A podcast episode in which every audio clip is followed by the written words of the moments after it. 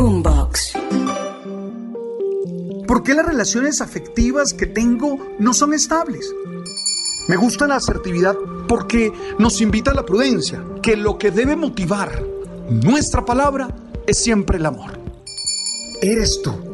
Y eso ya es la base para salir a conquistar muchas metas, para luchar por dar una mejor versión y disfrutar la vida de manera plena. Tú sabes.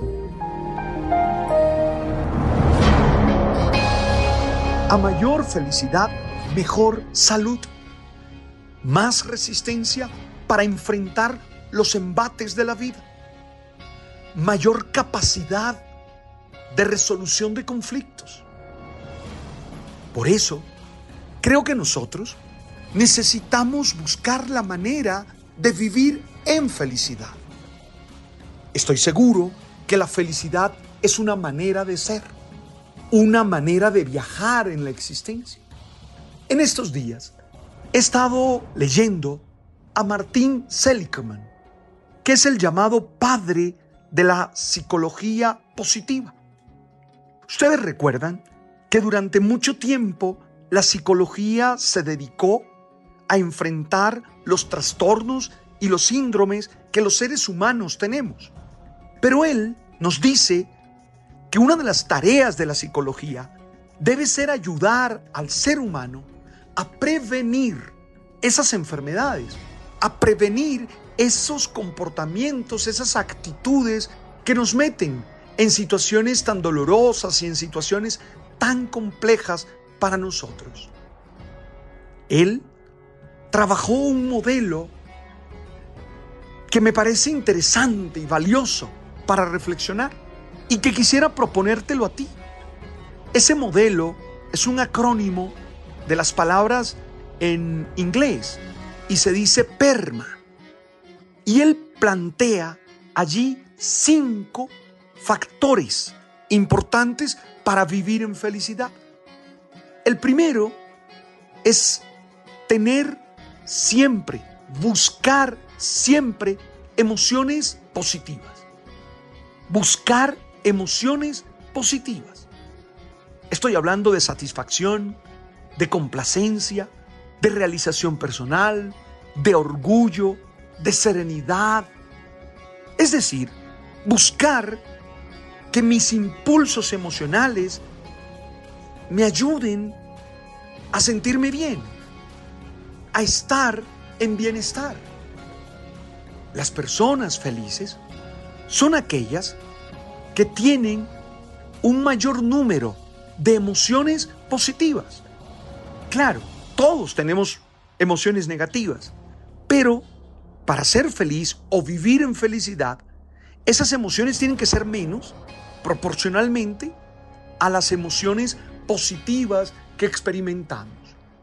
El segundo factor que él plantea en su modelo es el compromiso, que tiene que ver con la decisión de realizar un proyecto, que tiene que ver con la disciplina de asumir unas tareas, de vivir apasionadamente un esfuerzo por lograr metas.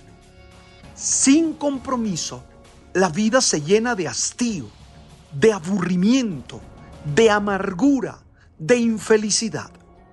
Por ello, es necesario que tú te esfuerces en tener claro qué es lo que quieres con tu vida, cuál es el propósito de vida y que te comprometas y que pongas tu mente, tu corazón, todo tu ser en función de eso. El tercer factor de su modelo es el que él llama relaciones positivas. Constantemente les he insistido en estas sencillas reflexiones que la felicidad depende de la calidad de nuestras relaciones interpersonales. Les he dicho que es un contrasentido pretender ser feliz cuando todas mis relaciones son conflictivas, cuando nadie me soporta y cuando yo no soporto a nadie. Pues la verdad es que tú y yo necesitamos procurar que la mayoría de nuestras relaciones sean positivas, nos generen bienestar, nos ocasionen emociones de esas que nos hacen sonreír, de esas que nos hacen vivir alegres. No podemos acostumbrarnos a la tristeza, al llanto, a la tensión, como características de nuestras relaciones.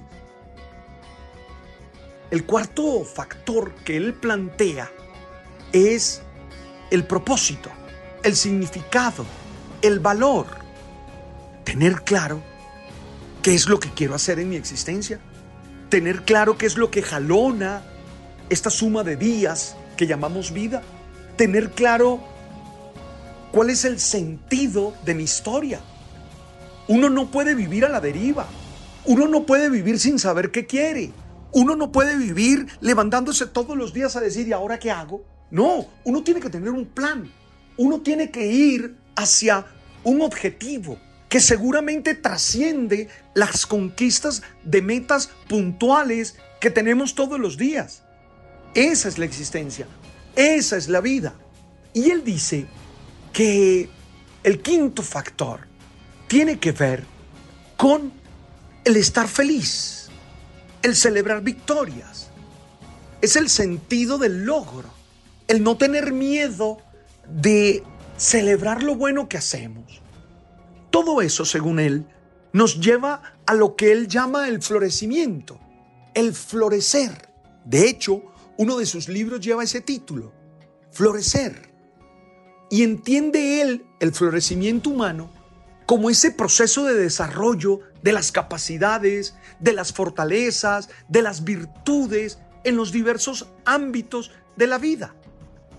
Es vivir en un rango óptimo de funcionamiento humano, teniendo bienestar, generando, creciendo, siendo resiliente y logrando que la vida salga adelante, que la vida nos dé posibilidades de realización. Oye, no tengas miedo de florecer. No tengas miedo de alcanzar, dar frutos y disfrutar los frutos que en tu vida das.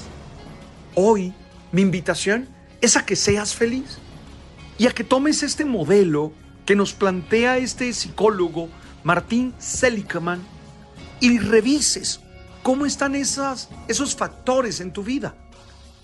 ¿Hay una proporción grande de emociones positivas en tu diario vivir?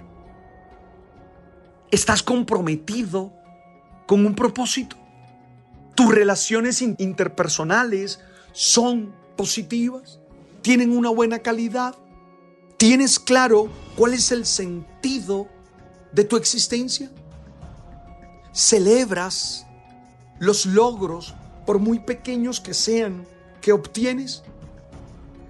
Creo que analizar la vida desde ese modelo nos puede ayudar a proponernos tareas muy concretas para salir adelante, a proponernos tareas que nos hagan ser felices, que nos llenen de gozo y que nos hagan enfrentar las distintas adversidades y dificultades que hay en la existencia.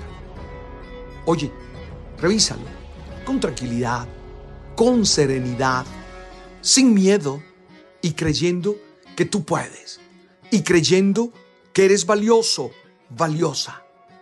Todo esto para mí nos permite vivir espiritualmente. Cuando me acerco a este tipo de artículos, a este tipo de libros, Siempre digo, esta es la dimensión que la espiritualidad quiere ayudarnos a desarrollar, que la espiritualidad quiere ayudarnos a hacer crecer en nosotros. Gracias por estar allí y gracias por compartir conmigo este momento de reflexión, este mensaje que busca ser alimento para el alma y para el espíritu. Hey, estamos en todas las plataformas, en Apple, en Deezer, en Amazon, en Spotify. Suscríbete a nuestro canal. Si quieres compartir este mensaje con alguno de tus amigos, hazlo. ¡Hey! Tú sabes.